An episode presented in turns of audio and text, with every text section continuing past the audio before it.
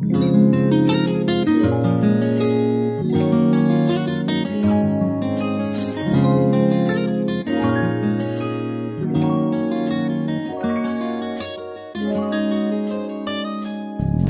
大家好，欢迎来到来都来了，我是主播丸子。Hello，大家好，我是 Nicole。今天呢，我们想要给大家呃聊一个关于宠物有关的课题。为什么我们会想要聊这个话题呢？是因为前几天我在网上看到，呃，毕赣导演拍了一个短片，这个短片的名字叫做《破碎太阳之心》。大家如果有兴趣，可以去上网搜一搜啊。我觉得拍的特别特别的诗意。它讲的呢，就是猫咪跟人类的关系，猫咪的存在对于人类来说到底有什么样的意义？就是我个人来说，在这个短片里面看。到这只猫咪仿佛像一个智慧的哲学家，帮人类解答了很多有关人生的疑虑。因为大家都知道我养狗嘛，但是我对于猫咪跟人类相处一直特别特别的好奇。然后出于这种好奇呢，我就去找到了新世相比较相熟的朋友，呃，因为我看这支影片也是新世相联合出品的，他们就告诉我这个影片其实是宠物品牌皮蛋请到毕赣导演来去拍摄的一支影片。后来我就问他们，我说你能不能请这个皮蛋的。咱们同事来上节目聊一聊，结果后来人家一步给我请到了皮蛋的 CEO，也就是马文飞老师。那么今天马文飞老师也会来跟我们一起录制这一期节目。嗯，大家好，欢迎马老师。大家好，我是皮蛋的创始人马文飞。我也看到了那个短片嘛，那个短片作为毕赣导演，他的一贯拍摄其实非常的有个人特点。其实说坦白说，我第一次看到那个片子的时候，给我带来一个非常大的冲击。嗯，确实啊，就是说从我们自己的角度来讲，我们没有把它当成一个营销这样的事儿，因为现在一聊到宣传，大家都喜欢说品效合一嘛，但其实我们没有考虑这样一件事情。我们觉得，我们甚至没有想说品牌是什么，我们想的比较简单，我们只是想说，告诉那些喜欢我们的人，或者是讨厌我们的人，或者是还不认识我们的人，我们是谁。就是我们只是想做一些自我表达。那自我表达其实分两种嘛，一种就是我们自己的公众号，我们自己有自己的同事创作的内容，有公司原生创作的内容，我们的产品、我们的文章、我们的照片。那其实这部分是不够的，无论是从人手上，还是从内容的广度跟深度上都不够。我们不得不，我们也很乐意，我们也不得不去借助一些我们欣赏的、我们喜欢的艺术家，呃，跟他们找到一些结合的点，借由他们的思想，或者是他们的才能，或者是他们的才华去表达我们是谁这件事情。对，所以在毕赣导演的这个项目里面呢，我们合作的最起最初的起点其实是两个最起码的原因：第一，我们很喜欢导演的片子，我们非常喜欢导演的片子。当然了。可能是因为我个人喜欢的比较多，推进了这件事情。对，首先是我得先喜欢，强力去推动它，然后我的同事也都很喜欢。另外一个点就是，呃，在我们跟毕赣导演本人交流的时候呢，他也比较喜欢我们，因为他自己首先他自己也是一个养了三三只猫的人，对，他的办公室就有三只猫，有一只特别胖，我去的时候还还跟我玩了一会儿。然后熟知毕赣导演的人，大家都知道，其实毕赣导演的开始电影生涯的。一个其中很重要的原因，是因为他喜欢动物。对，所以就是说，这是我们喜欢，我们欣赏他，他也觉得我们是一个做着他喜欢的对象的公司，他也觉得做的还不错。所以这是我们两个两个两个个体吧，或者是两个团队合作的一个起始的原因。对，然后还有一个特别重要的原因，就是跟公司本身的阶段相关。我们也到了一个需要做出一些，嗯。不那么符合常规的事情的时候吧，而且我们最主要的是，我们我们今年实际是第五年多了，快呃第六年开始的一间公司，我们时间存在的也很长。我们觉得在过去的时间里面，很多消费者对我们的喜爱是让我们很惶恐的。其实我们觉得我们过去的不成熟，或者是我们的一些呃，因为想做一个创作型的公司，大大多多少少的会有一点点自负的倾向，有一点好像会被人误以为我们是一个冷漠的、冷峻的公司，其实并不是。所以，我们其实想借由这样的一个宣传，告诉那些喜欢着我们的人，哪怕他讨厌着我们也没有关系，我们是充满了善意的一间很温柔的公司。对，所以就是这两个最重要的原因。我觉得后面那个温柔的公司好打动人啊。其实我有一个非常私人的问题，是我个人非常好奇的，就是你们为什么会取皮蛋这个名字？呃，其实我因为我自己的小猫叫皮蛋，我自己的猫叫皮蛋，因为我很爱喝皮蛋瘦肉粥。就是我有两只猫，一只叫皮蛋，一只叫瘦肉。本来一直想对，然后本来是一直想养一只柴犬叫周的，但是 但是没有这个机会。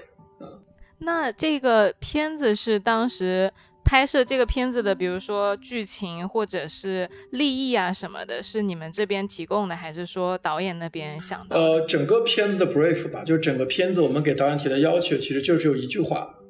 就是我们把我们这间企业对于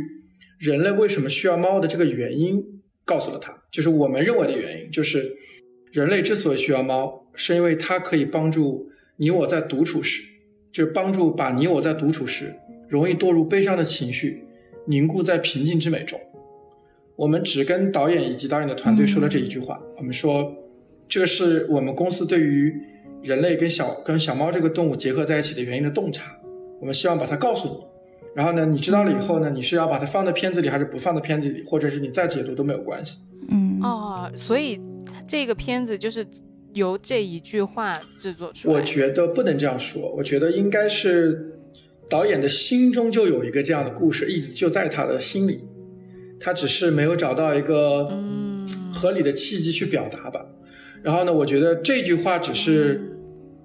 在他心目中对于动物的理解的这件事情上增加了一些信息。他会觉得哦，原来有一个别的团体是这样认为的。然后他把这自己原本心里的那个信息加上我们提供的信息。可能进行了某种融合，然后变成了现在这样一个东西。嗯，这个其实对于创作者来说还挺挺真实又挺微妙的，因为自从我们做了播客之后，我们也会发现，其实，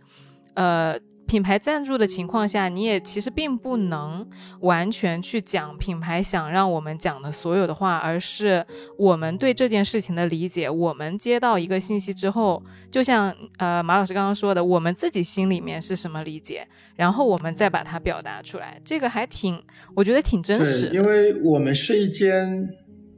特别相信自己眼光或者是自己感觉的一间公司，我们觉得。我们相信了，我们因为喜欢我们想要合作的对象，我们就充分相信他要表达的东西是我们想要的东西。所以，呃，凡是我们合作过的艺术家，不管是摄影师，还是毕赣导演，还是我们现在在聊天的我们两方，我们都会给很少的限制跟很少的理由。因为如果我们不喜欢你、不信任你的话，其实也没有必要合作，对吧？这个搞得大家都很痛苦。所以，整个包括整个这个片子的制作过程也是顺畅的，非常可怕的。我们从见见了一面要确定合作，到三四个星期以后拿到故事的，就是简介，一到两天确认，到拿到拍摄的分镜，一到两天确认，到实际上拍摄拿到样片，一到两天确认。我们整个其实是四到五个方合作，在最主要的我们这间公司跟毕赣导演之间的交流。加起来一共都不超过两个小时。嗯，就是一开始你为什么会想要去做一间有关猫咪或者是宠物，呃，这个方面相关的一间公司呢？是什么样的契机让你有这个想法呢？嗯，其实我最早有这个想法是我在东京生活的时候，对我在东京生活了大概呃快一年的时间，然后在那个过程中呢，其实我的人生发生了两个非常大的问题，一个问题是，我我到底要做一件什么样的事情？终身不断的不计较回报的为他投入，这是我的第一个问题，就是我要投入到什么事件里去。第二个问题是我到底要选择过一个什么样的人生？因为那个时候二十四五岁嘛，然后，呃，多多少少的会有一些觉得自己还挺厉害的这种没有没有见识的这种判断。所以在这个过程中呢，我在日本养到了一只小，在日本遇到了一只小猫吧。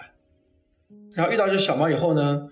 最直接的诱因是因为我在东京的生活的时候也。给它买猫砂盆也买不到我喜欢的，对，就是我买不到。你是觉得不好看，还是说不合适？说实话，就是我这个人是有一点点恋物癖的，就是我绝大部分的钱都花在了那些物品上面，就是我没有什么实际上花别的钱的爱好，但是我可能会很爱买桌子、买椅子，或者是买一个四五块、四五百块钱的玻璃杯这种人。所以我对这种物品的使用是有自己的要求的，但是当时市面上就在东京你能买到的东西已经很多了嘛，对吧？我都买不到我比较满意的，而且我第一反应是肯定是我买的不够贵了，我就买了很多个，来来回回买了非常多个，贵的便宜我都买了，我还是不是很满意，因为好用的很丑，然后好看的其实也没有，我不觉得我不觉得生活是要方便，我不是这样看待问题的啊。我觉得为了为了一些体验跟感受，不方便又怎么样呢？我们也没有那么着急，我们每天的人生也没有那么匆忙。说实话，我自己啊，我不是说所有人，所以说在这个过程中呢，我就因为一直也没有找到自己要为之奋斗的事业是什么，然后我就想说，那不能在这停着嘛，那我就做个猫砂盆吧，反正我手里的钱，我算了算，研究了一下嘛，开个模啊，生产什么是够的，我就开始了这件事情。所以其实我们整间公司的第一个产品就是我自己做给我自己的，和我的小猫生活在一起的产品，就是这样。还我之前还看过好一些创始人，他们的初衷其实都是因为就是没有自己喜欢的，他想买的那个东西，然后自己做了一个，或者说自己老婆没有，然后给自己老婆做了一个。然后我们其实也不是那种说非常有宏大愿景的那种团队，我们只是。我们不想改变什么世界，我们觉得世界挺好的。我们觉得世界本身有它自己发展的规律，我们只是想创作或者表达自己喜欢的东西。如果他能够改变世界，他就改变世界；如果他不能，他就不能，也没有关系。我们并不觉得自己做的事情不能改变世界，好像就是错的。就这个世界没有糟糕到非要让我们改变才会变好。对，但实际上从我的角度，我会觉得皮蛋的东西做的非常非常的有质感。前段时间我看到你们发起了一个投票，就是说，呃，动物往生之后给它安放骨灰的地方，然后有几个造型可以给大家选择嘛。然后当时我就看到你们其中一个造型是一颗那个鸡蛋的样子。我因为我是养狗的嘛，就我们家的狗才七个月，我当时看到你们写的那个文案，它那个鸡蛋就是中间蛋黄的部分是可以安放骨灰的，然后旁边还有两。两个小的空间，你们说可以给呃家里的毛小孩把他喜欢的东西放在里面保存起来。我当时七个月的狗主人，我看到那个我眼泪都掉下来了。是的，那是我们自己的一个项目的探索，因为我们我们的产品团队每一年会有一到两个月的时间做一些完全不顾成本跟是否可以实践的产品探索。然后在今年的这个时间呢，大家都想探索一下这个事情，我们就花了将近两个月的时间。呃，其实。坦诚说啊，就是花我们产品团队两个月的时间去做一些完全不考虑它是否有经济效益的事情，代价还是挺大的。我是非常真实的，因为其实我们是一间很很喜欢创作产品的公司。但是在这个过程中，其实我为什么突然做这个做这个活动，其实原因很简单，我想要提醒我们自己公司的同事，就是。动物真的对我们来说很重要，因为我其实就是有个观点，就我自己啊，比较比较自己的一个观点是，我觉得也许我们在年轻的时候有一个小动物陪伴着自己是一件特别幸福的事情，因为它不仅仅只是陪你度过了这些时光，而且它会教给我们一个特别重要的道理，就是你你深爱的一个生命离开你这件事情，因为我们每个人其实终究会面临这个问题，可能我们所有的焦虑都是因为这个问题。我觉得一个动物的存在，其实也呃教给我认识我自己到底是个什么样的人。在我养狗之前，我觉得我是一个呃有很多很多的爱可以付出，然后我非常不怕麻烦。我只要身边有一个人二十四小时骑在我身边，然后我就是他的全世界，我就会非常非常的满足。但是你知道，当他真的。落入了一个就是生活在都市里面的我这样一个忙碌的人身上的时候，我会发现自己有一点负担不了，所以甚至有的时候我会跑出来抱怨，然后我有很多情绪，所以就在这个过程中，我会发现哦，其实这只这只毛小孩这只宠物到来我家，它教会我我很多很多道理，然后也让我更认清了我自己。赞同。然后正好我想要借由这个节目说一些我的想说的话，就是说，我们想要呼吁大家那些喜欢小猫还没有养小猫的人。我们想要呼吁大家，非常清楚跟明确的知道，即便会有很多像皮蛋一样把产品做得很好的公司给你提供产品，但这个动物当它跟你生活在一起的时候，它本身是需要你照顾的，需要你花精力、花爱、花钱，其实是这个里面最简单的事了。因为坦诚说，给他买最好的商品，一个月也就三三到四百块人民币，没有真的没有那么贵，但更多的是你要给他。对吧？你要关注它的健康，你要可能一个星期左右一次，要摸遍它全身的皮肤，去摸它有没有猫癣的。因为一开始就发现了猫癣是很容易治的，到了中段的话，你得给小猫全部剃毛啊。小猫是一个没有毛发以后非常敏感的动物，对吧？你要每个星期给它去摸它的，摸遍它浑身的皮肤是不是有猫癣？你要每天给它清理沙盆，最少两，最少一次，最多两次。你还要关注它的食物的。吃完的状况是好还是坏的。为了适量，你还得把碗立马洗干净，不然冬天的就会坏，因为水分很高。而且你的衣服，就像我是一个全全部都是黑衣服的人，我再也没有纯黑的衣服了。就是你一看就知道我是个有跟宠宠物生活在一起的人。是因为身上有猫毛吗？它会到什么程度？就有的时候你，你比如说你电饭锅里煮了饭，你吃着吃着吃着，这个碗里就有三四根 猫的毛发，你也不知道从哪儿来的。所以其实我想想跟大家说一个很重要的观点，就是说，在你真的选择跟这个这个动物生活在一起以前，我觉得你是需要做功课的。我们我们我们非常不支持你一腔热血、一股脑的把这个动物接回家，我们非常不支持这样。对我就是一个，就是我很小的时候，我爸给我养过一只猫，在我大概我刚出生的时候，然后他就就是他的想法就是养一只小猫陪我的话，我会更勇敢一点，就是一方面跟猫互动，就是可能跟小动物的互动，让他觉得这个小孩子会不大一样吧。Anyway，他就有有一只我们家有一只跟我一样大的猫，然后那只猫就是。在我小的时候，其实我后来它生了七只小猫，我在这个过程中确实就是 get 到了很多跟猫相处的快乐。但是我在呃，自从我工作毕业之后呢，我就再也没有动过去养猫，因为我就是因为小的时候我看过我爸照顾那只猫，我知道他就每天花多少精力在这个上面，所以我自己工作之后，尽管我非常喜欢猫，我。老喜欢去撸别人的猫了，但是我自己从来没有，就是养过。我觉得我负担不了它。就前阵子，因为我们要做这个节目，我还跟我室友聊天，他说你都不知道那个猫爆毛期有多少毛在那个身上，然后还有那种，他说你有没有半夜的时候？跟猫共处过一世，他说他会突然哒哒哒哒哒从你的胸口踩过去，然后哒哒哒哒哒从你的头上踩过来，然后你睡觉半夜三点钟突然一下你就惊醒了，然后惊醒完了之后他踩过去你就接着睡。对，其实我可能是这种用户的典型代表，因为我是一个家里面现在只有一张床、一张电脑桌、两个床头柜、一个衣柜的人，我家里只有这些，嗯，就只有这些东西。所以其实我我一直以来生活都是这样的。其实我是个特别怕麻烦的人。然后我最近已经可以，我可以吃一两个月的白水煮荞麦面，就是你知道，就倒点醋就好了。所以我是个，对我是个生活上非常非常非常，呃，没有欲望或者低物质欲望的人。然后 T 恤也都是二十几件一样的。但是特别有意思，就是说，我其实我原本没有想到，我跟我的小动物能生活成这样。我觉得很多养猫人啊，就是我们自己观察下来，很多我们的用户也是，他们你问他说养猫很麻烦吗？他们都会说很麻烦，这那那这的。但是你再问他说你你能不能想象以后没有他的日子？他们很多人其实都不能听这种问题，能理解吗？就是他这个问题对他来说是一个非常他不想去想，因为他不行了。就像我自己其实也是的，我觉得对我自己来说。在我未来的生活的这个空间里面，一定得是需要这个动物。可能一段时间，比如说我新换了个房子，它装修很不好，我的小猫会放在我的朋友家里养，但是我的公司得有它。对，就是它必须出现在我那些时间很多的地方出现。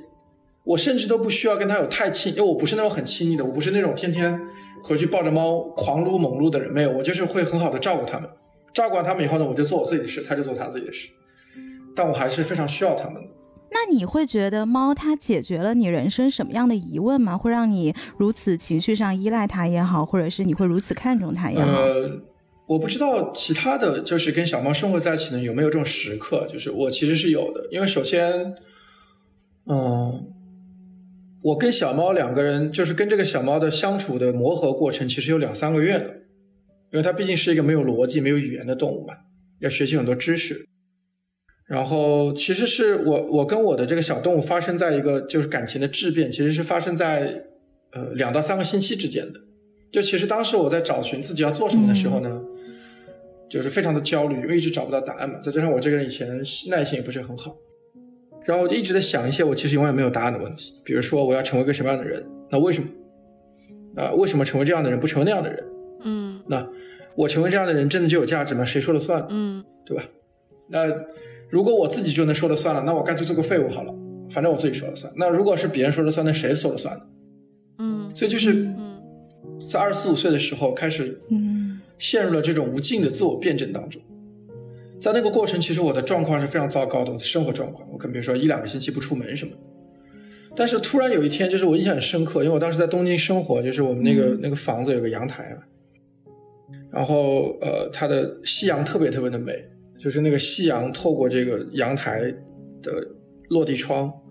经过一点的折射，打在了我小猫的一半，就它它睡在那个客厅里，有一半的阳光打在它身上。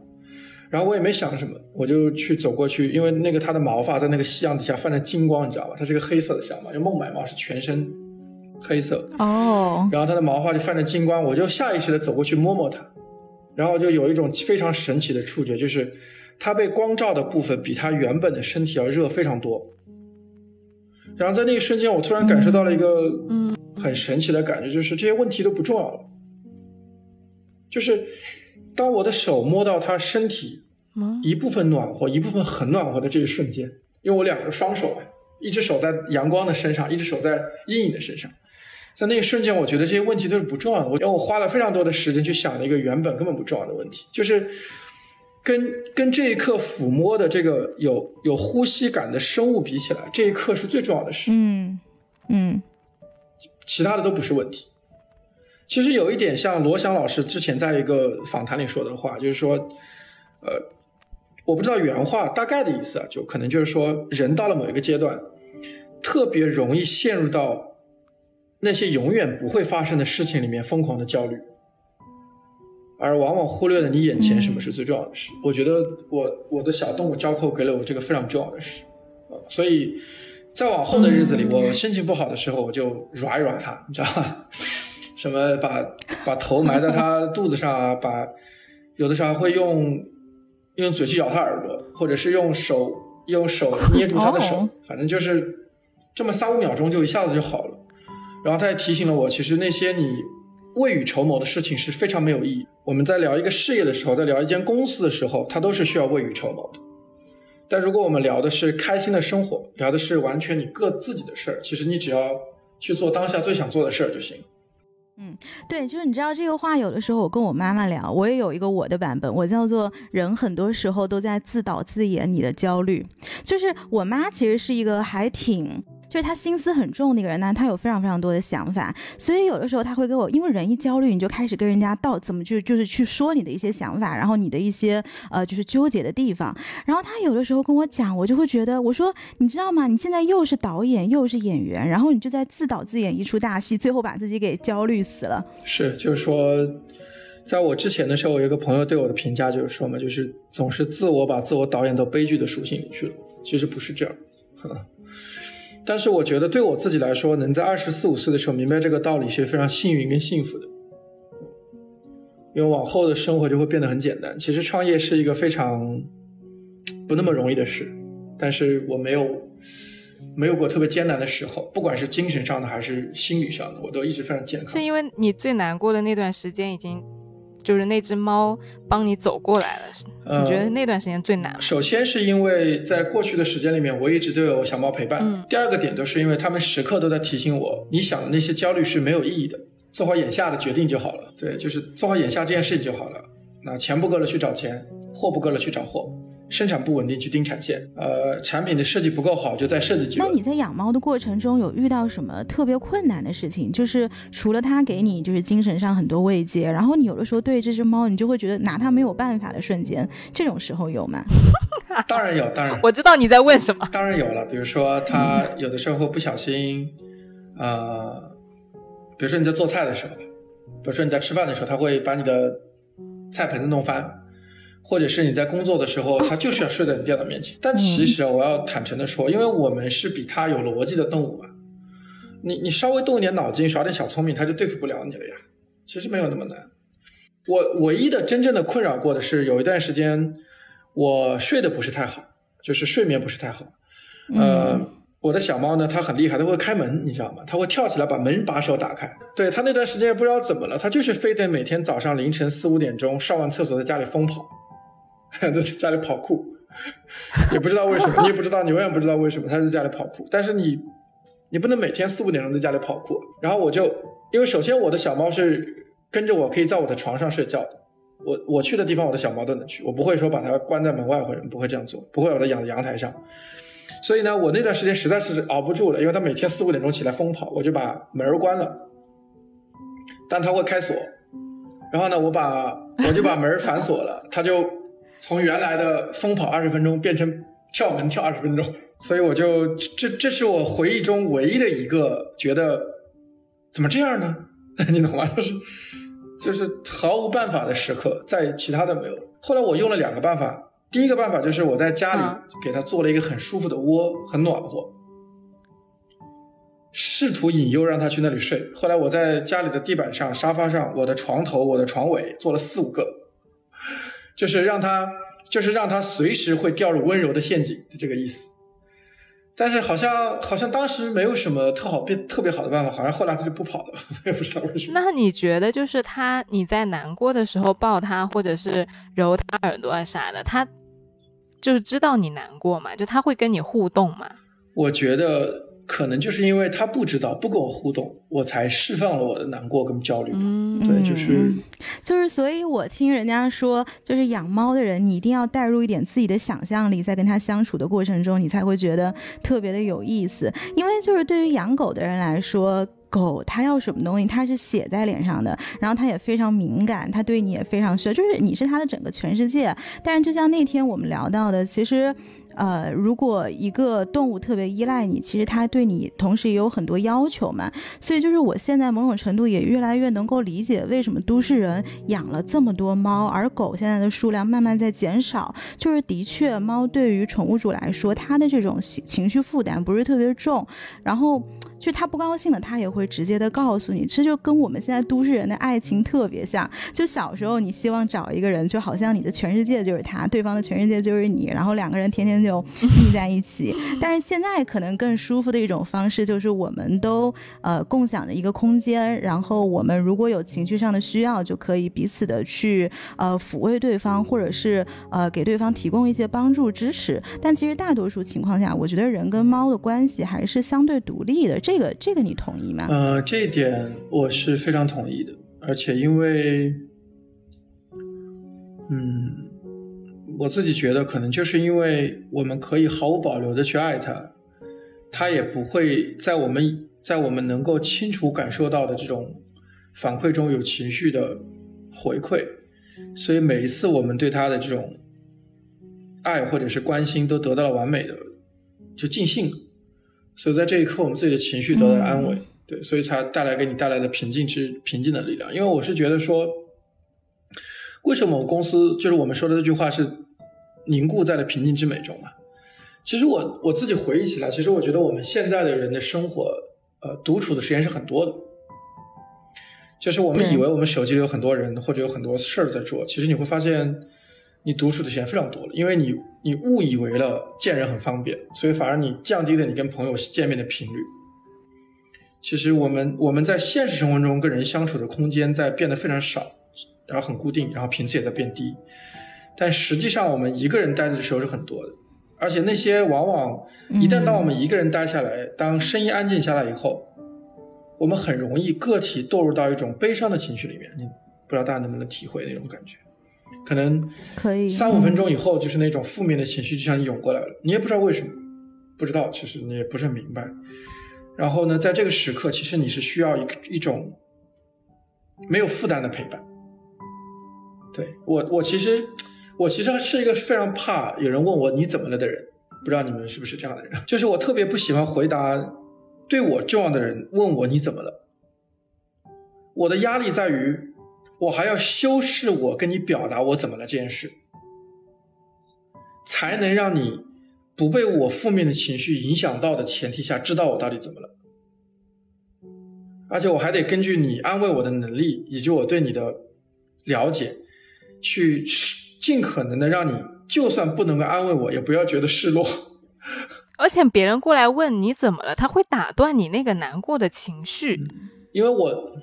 那个情绪就不连贯了。我倒没有想的这么细节过，我只是觉得我自己的事儿不该给别人添麻烦。对我还是希望我，而且我觉得自己处理起来比较容易吧，可能。而且我们公司也都是一群这样的人。嗯。对，所以你看，我们跟你一样的吗？呃，我觉得他们可能会比我好一些，啊，没有我这么这么这样。但是我们是一类人，我觉得我们是一个类型的人。那你们为什么会想到以猫为先这样的一个品牌的呃，算是 slogan 吧？算是。其实有两个原因啊，就说第一个比较简单的原因也非常非常坦诚，因为小猫不会说话。呃，举个例子啊，我们只要在食物里面加一些呃法规之内允许的诱食剂，小猫就会吃这个食物。但这本身是不对的，它破坏了小猫对于食物丰富的味觉体验。对。但是呢，很多公司会选择这样做这个捷径，因为首先它不违法，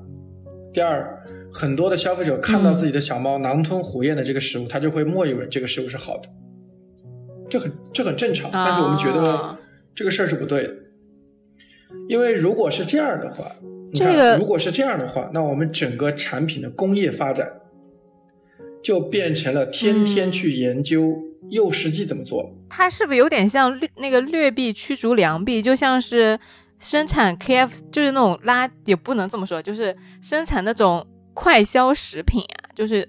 感觉吃的不大营养，但是能就能吃首先，我并不觉得那些加了诱食剂或者很便宜的猫粮，它本身有什么问题，包括那些人类的快消食物，因为它让很多只能吃剩菜剩饭的小猫吃到了不会有细菌的。不会对的食物，但是之所但是让我难过的是，我觉得不应该只有这一种选择。我们觉得，就是我们是一间觉得，就我们所有的产品跟所有的设计都是为了让这个世界变得丰富。我们从来不会说皮蛋的产品是最好的，我们没有这样说。我们只是希望说，当你给你的小猫买东西的时候，你可以去看一看皮蛋这间公司是怎么做、怎么思考的。我们也只是，我们也只是仅仅在这个繁荣的宠物商品市场里提供了一个全新的选择，仅此而已。因为，因为，因为这样一个对待对我们来说重要的动物，它应该有一些选择。因为一间公司，它最终的目标是为了让这个世界变得丰富一些。所以我特别不喜欢“改变世界”这句话。我自己啊，我代我仅代表我自己，不代表我的公司。我觉得不存在着什么世界要被你改变。但是我们更想做的是，以不打扰别人，以不夸大其词啊，然后不谄媚的方法，为这个世界多增添一些色彩，这是我们的使命。嗯，就是让它让它丰富起来，就是希望让它丰富起来。对，所以和猫很像，所以我们就，但是这这是我们解释的第一个为什么猫危险嘛，对吧？就是说你要为它考虑，不然的话就会出现问题。还有第二个原因就是。我想的比较久远，就是说，首先我们这公司如果会存在很久的话，比如说我不在了，比如说或者是我们目前第一批的初创团队的人都不在了，不管是什么原因不在了，或者什么状况不在了，我们我们不能控制这间公司做选择，我们不能帮助这间公司做选择的时候，我希望在我们很初期的时候把这个东西都写在了我的包装盒上，就没有再也没有人敢反悔了。对，就是你也抹不掉了，我不管你来的是谁。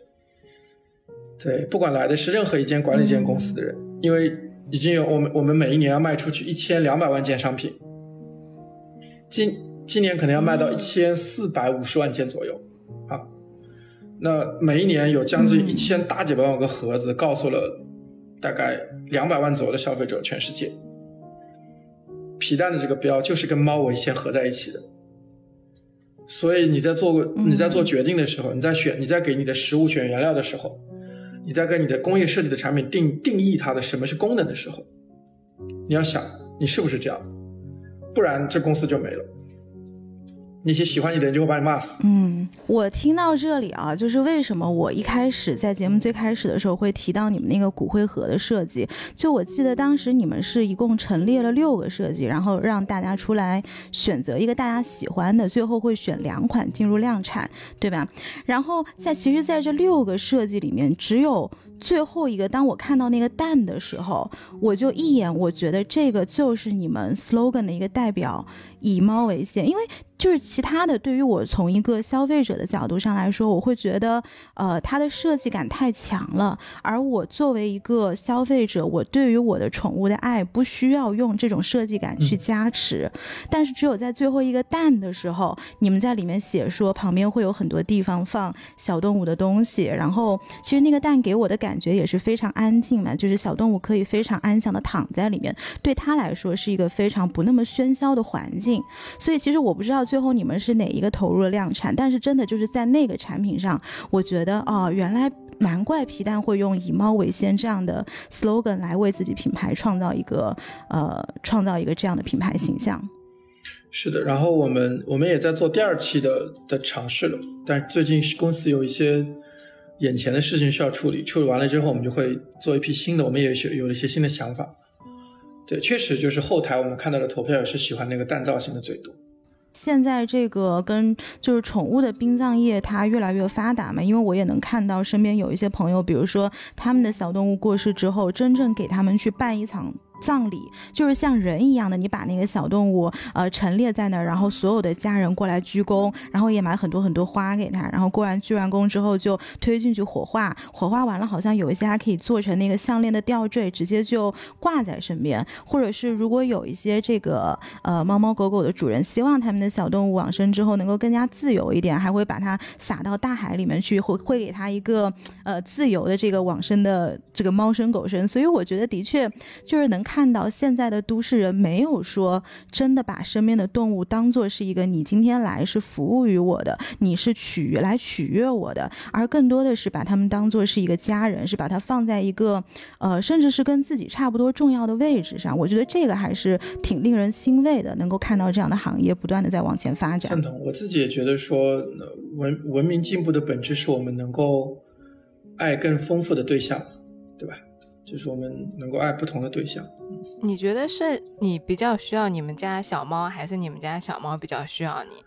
啊，说实话，这也是我们做这个做这个 campaign 找到毕赣导演拍这个片子片子的另外一个特别重要的点，就是说，其实是我们需要小猫，小猫不需要我们。小猫在在很久很久以前是一个活在沙漠里的动物，就是它它在历史文献中最早。长期固定的出现在人类这个物种身边的是古埃及的时候，你可以看到埃及的很多文物出来的东西，它都是有猫的形象。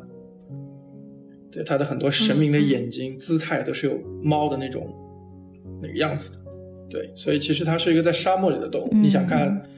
不存在着一个在沙漠里的动物需要你每天给它喂食喂水它才能活下来，是不需要的啊。嗯，就其实猫应该是人类能够驯化的猫科动物里面的极限了。那我还是比较好奇，说你觉得如果是你比较需要你们家小猫的话，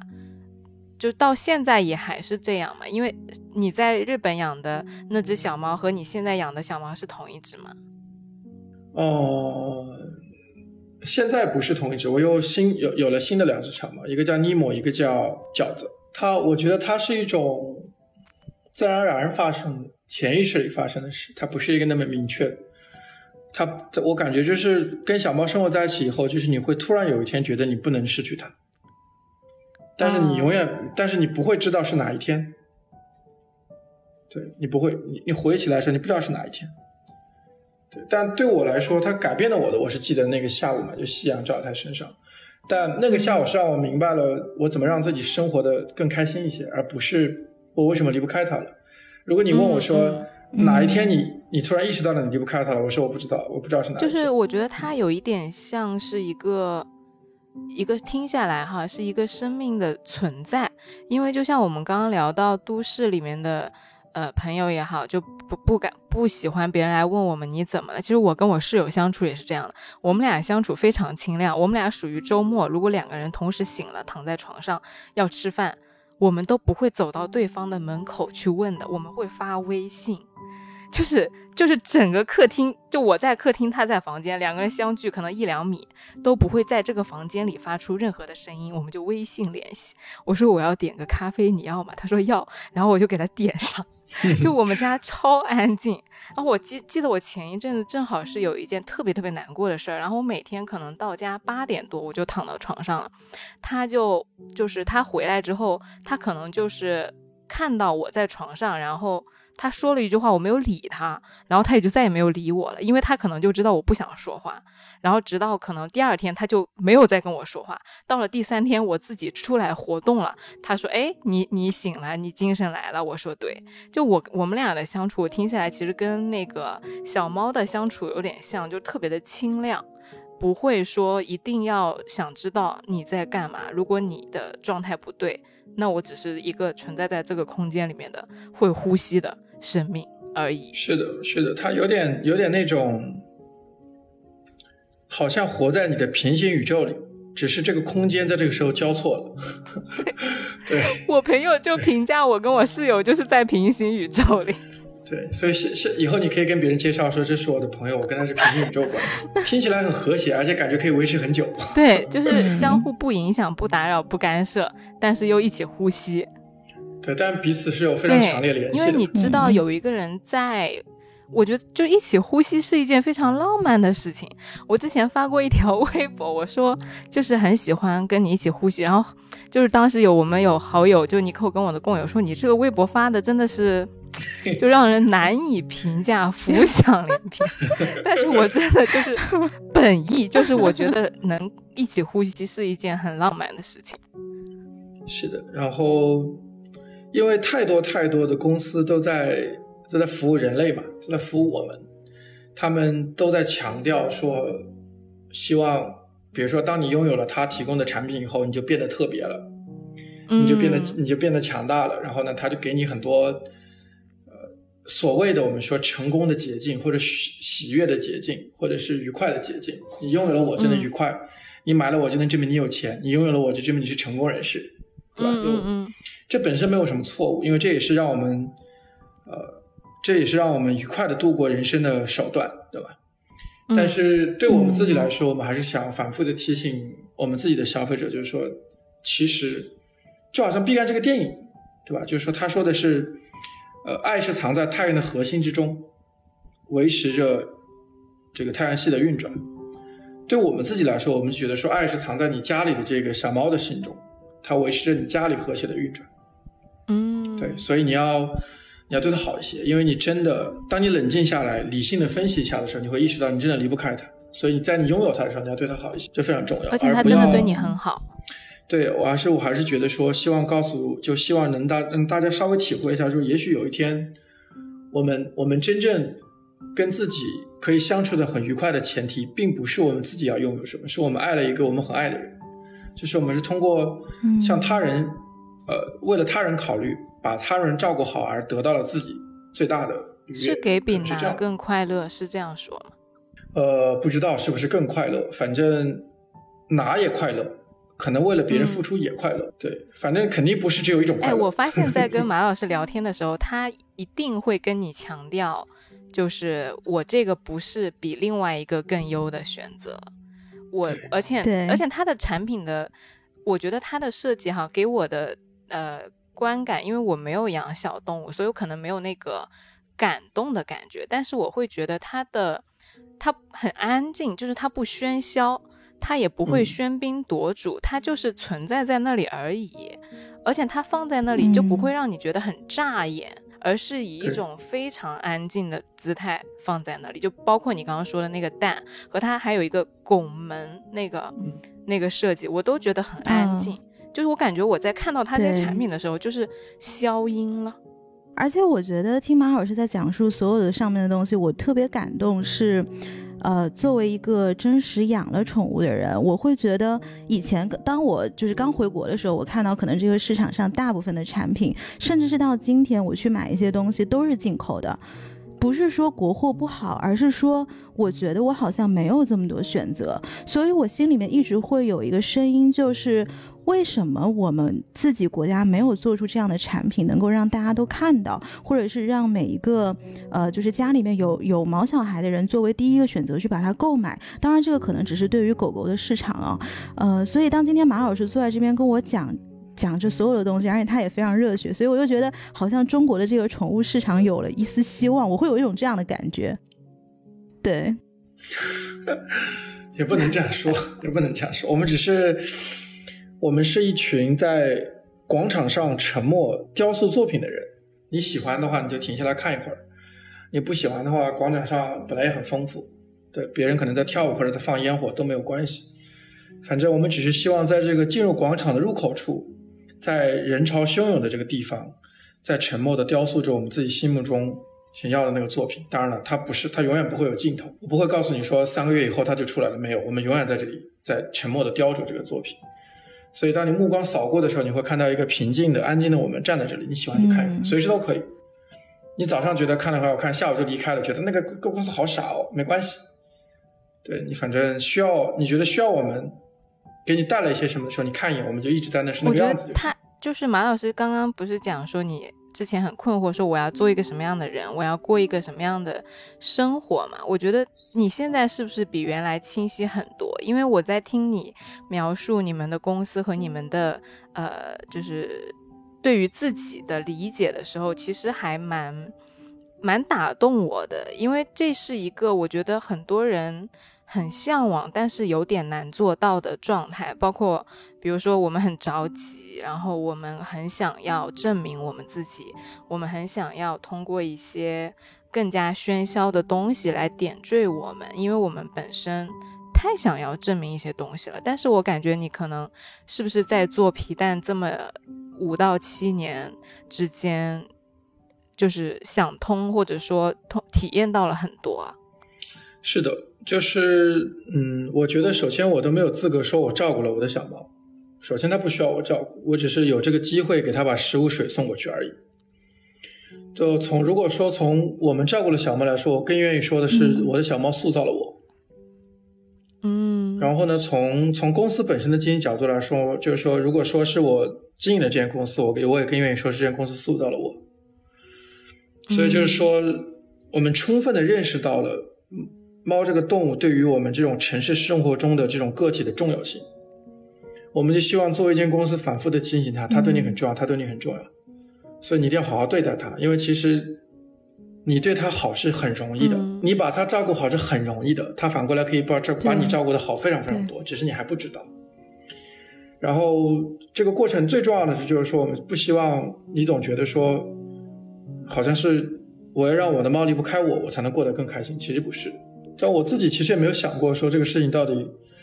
对还是错，我都觉得这不是很重要，因为我们在做任何事情之前，其实都永远不会知道它是对还是错，对吧？它都是相对的，或者都是被整理过的，或都是被强行推导出来的。语言本身是种逻辑，逻辑本身是骗人的，语言本身也是骗人的，所以还是做你觉得自己最重要的。那你有想过说，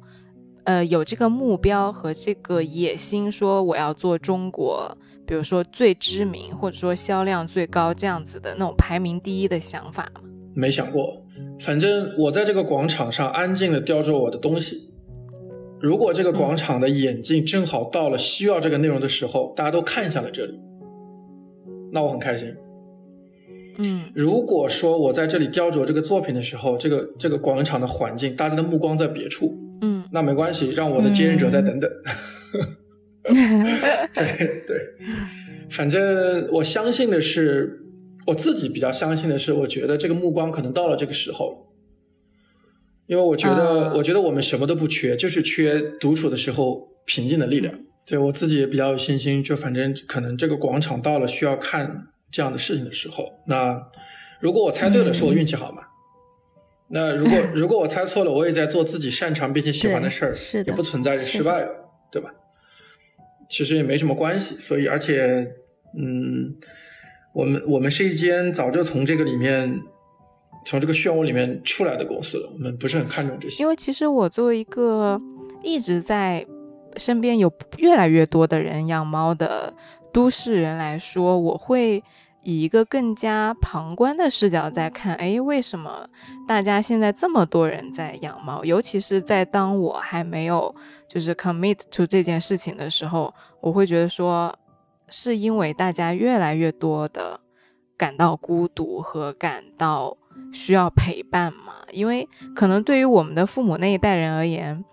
就是他们。可能不大能理解我们现在对于小猫的这种情感的，不管说是想象也好，投射也好，或者说真实的需要也好，他们会说你要是难过，你就出来跟朋友吃个饭啊，就呃玩一玩啊，对吧？然但是现在我今天昨天看到一篇就是呃那个作者叫啥，把自己当做方法的那个那个老师。啊，对对对，向彪老师，他他写了，他有一个采访，他就说，其实他当时讲的是一个关于年轻人是一个意义贫穷的状况，他讲的是当代的年轻人有多孤独以及这个现象，然后他就带到了说文化，他说他看到了中国的宠物文化的兴起，而这个文化现象对于向彪老师这个年纪的人来说是比较新奇的，因为在年轻这一代，尤其是疫情期间呢。大家对于动物的关注是超乎了他的想象的，就包括尼寇，就我们在上海的时候，就是如果说你呃就是在疫情期间，如果你被拖走了，就大家不会觉得说啊，我家里面什么有什么贵重的东西啊，或者是什么，对吧？但是小小宠物就是什么狗怎么办，猫怎么办，疯狂的有好多好多的人在微博上就讲这个事情，所以向彪老师他当时说啊，他说为什么我们需要。动物来投射我们的感情。他说，因为动物是能够进入我们系统内部极少数的生命之一，在心理的疗愈上是有一定的帮助的。但是他对于这个现象其实是呃感到比较遗憾，因为他希望就是年轻人呃。自己那个心灵的窗口啊，打开的太少了，以至于小动物已经变成了很少很少能进入我们的心生命的一个个体。嗯，他说的稍微有一些，对我来说有一些过度夸大这个严重性，因为我觉得我并不觉得热爱上了阅读就比跟小猫生活在一起好像特别一点。嗯，我也不觉得。每天花时间去画油画，或者是画国画，比跟小动物在一起高级一点，不存在。我觉得从他的角度来说，我能理解他大概的意思，我不反对。但是我从我们自己的角度来说，我们觉得这个世界上只是多了一种陪伴我们的方法而已。以前我们交五个朋友，现在有了微信，我们只交两个朋友，我们就少了三个朋友。就其实没有这种说法啊。可能以前交五个朋友，只是因为你是个一辈子无所事事的人。你没有工作，所以我其实觉得这种，嗯，因为我自己是，包括我们这间公司也是，我们很少做这种强关联的因为所，我们觉得不存在着任何意义上的强关联，因为说所以没有，嗯嗯，就是还是那句话，就是如果你觉得跟猫待着舒服，你就待着，嗯，你觉得不舒服，你已经养了，你得负责，所以回到最重要的就是说，在跟它生活以前，你一定要先了解到它，它是需要你付出。跟他对你的空间有一定侵犯跟掠夺的，你要深刻的知道这个问题。但是你要另外要知道的是，他对你带来意义是很大很大的。你不要，就是不要把身自己身边的物品变得那么的不值钱，而过度的强化了我的重要性，你只会更不开心。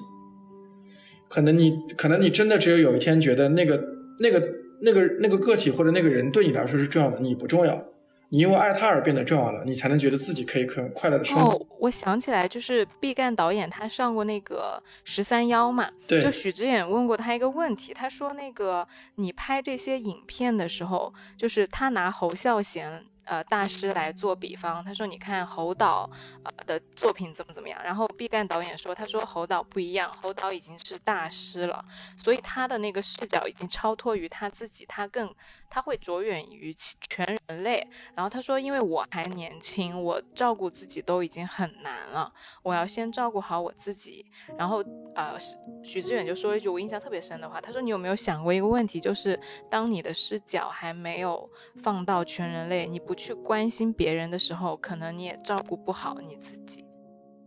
我们我们其实不太愿意将将自己的所作所为，或者是将自己的所说所想赋予那么沉重的意义。我们觉得，我们觉得时间它只有此刻而已，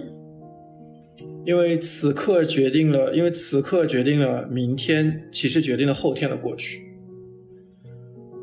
不存在着有过去、现在、未来，只有此刻。对，那么此刻本身都是触手可及的和简单的事。对，所以我们还是觉得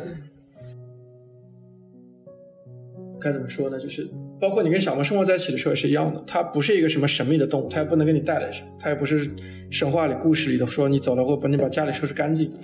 它就是一个不太会说话，也没什么智商，很简单的生命个体需要你照顾，但是。这样的生活本身是充满意义的。我有点好奇，就是你们是怎么样走到现在这样一个安静又呃沉静的状态的？因为其实，呃，我可能我还没有到那个状态哈，我还是会想要，呃，更倾向于比如说证明我自己，或者说写一个更漂亮的答卷。我做完一期节目，我特别在乎我的听众到底喜不喜欢啊。给我们的内容反馈是什么样的？我很好奇，你是呃有这样一个过过程嘛？就是在乎用户的反馈和或者说在乎市场的评价，在乎的成绩，然后经过了一个什么样的阶段？哎，你发现好像不大重要，我只需要做好此刻。有有，我们因为我们也是第五年多了嘛，不是一个那么那么初级的公司，在经营这间企业的过程中，在我们这个公司自己变化或者是生长的过程中，其实我们也走到过一些。想要急功近利的时候，因为你确实肉眼可见的看到了一些在你眼前发生的简单粗暴的逻辑，它是成立的。嗯，那作为一个第一次看到这样的事情发生的人，你不为所动、不动心，这是不真实的，对吧？然后你其实也是呃，就是想着尝试，或者是深刻的讨论过它，但是带来的一个特别重要的问题是，你突然明白，就是说。它本身好像是一个呃短时性发生的，它不是一直在发生的。你比如说特别简单，因为小猫的寿命现在其实养在家里的寿命已经到了平均快到了十一岁左右，差不多十一岁左右。嗯，它有十一年的寿命哎。那如果按照这个逻辑的话，我们应该做一种产品，覆盖它全年龄段，对吧？这是急功近利的极致。对，每一只小猫只需要一种粮、一种零食、一种猫砂、一种玩具，用三到四个东西可以养这个小猫的一生。我们应该这样想问题。嗯。但其实你会发现这是没有意义的，因为你本身就不能跟它交流，你明白吗？因为它是个没有语言的动物，你都是在揣测它到底最需要什么。揣测着揣测着揣着揣着揣着，你想，哎呀，是它的人类给他在买单，算了，我们就想他需要给他买什么吧。但是呢，这个里面有个重要的信息出现了，就是说，其实那个用户也不知道他要什么，因为我们不能跟这个动物交流，那个用户也不行。那所有的跟猫咪相关的动物生命科学都只停留在一些功能的部分，比如说它需要什么营养物质。需要吃什么食材，这都没有问题。其实没有任何一个科学家能告诉我们，这个猫在你眼前现在是到底是真的开不开心。你要这样想，你不能，嗯，我我，你不能那么粗暴的觉得说我做个玩具，狗玩了摇尾巴就够了，这才是一种本质上极其不尊重它的行为。你觉得它低智？我只要它摇尾巴它就开心嘛，那我就结了？不是的。所以我们突然意识到，就是说，我们作为一间。就是我们作为一间因为小猫将自己的生活变得更好的人，这样一群人创立的企业，我们应该充分的去接受和认识到这个生命本身的可能是无限的，它没有任何确定的结果，所以我们要做好，我们也许永远在做一件没有结果、效率不那么高的动作来对待它，而不要去再去追逐那种极限的捷径了，因为它都是假的，所以我们才在这个时候把猫为先写在了盒子里。我们要用每一个商品提醒自己，你是不是想偏了？给他一个启示，就是这个小动物很重要，你要多关注它就好了。我们只是想，就是特别像是，比如说你在一个不够亮的地方，我们给你点了一盏微弱的灯就好。嗯，就可能它也没有让你办法亮得很亮，我们只是点了一盏灯而已就够了，就这个尺度。对这一切的原因其实很很简单，是因为我觉得猫是永恒的，就是用户本身是暂时的，因为它也会变化，它它今天开不开心，呃有没有大事发生，他的工作顺不顺利，他的爱情顺不顺，他一直在变化，但猫是永恒的。嗯，如果如果我们这样一间纯粹只给小猫做商品的公司都不能这样思考的话，这个动物就很可怜了。因为有因为有那么多公司在服务我，服务你我，汽车、手机、衣服，还有人把我们要送到太空去呢，你理解吗？还有人已经在担心宇宙的终极是一个热的消散，要把我们变成跨文明的物种，但是这个地球上又不是只有你你跟我，嗯就我是这样想的，所以我而且我是觉得说，如果真的有一天，嗯，就是我们要去一个别的地方生活了，只带了你跟我，我是不会去的，嗯你理解吗？就内传吧，必须把猫带上。诺亚方舟上面一定要有猫，不然就没有马老师。是的，是的，反正我是，反正我们是这样一群，对，是的，你这个很认真地给得非常想了一下嗯深思熟虑后，嗯，是的我感，觉我在替，我感觉我在替人类回很答问题审慎的想了一下，嗯，感觉你是，感觉你是一个外星文明，问我有什么方法能让你上厕所吐？好呀，好呀，那我们今天的节目也差不多了。最后可以跟大家预告一下，毕赣导演的这部影片会在四月初上线。然后大家一定会看到它的，好吧？我就不用说他在哪儿，反正大家会看到他的。然后希望大家在看到他的时候，抽一个难得的十五分钟，对，难得的十五分钟，去看一个充满了才华的导演、给你看的一个非常非常能够给你带来一些难得体验的内容。然后做这件事情的公司，它叫皮蛋，OK。然后我们也会在 show notes 里面把这个影片，呃，把它植在我们的 show notes 里面，所以如果感兴趣的朋友也可以直接点击收看。那么，呃，还是欢迎大家每周收听《来都来了》，你可以在小宇宙、网易云音乐、喜马拉雅、荔枝 FM 等各大平台找到我们。我们也再次感谢马老师今天来做客《来都来了，》，也谢谢你们，谢谢，也谢谢你们，谢谢，拜拜嗯，拜拜。拜拜。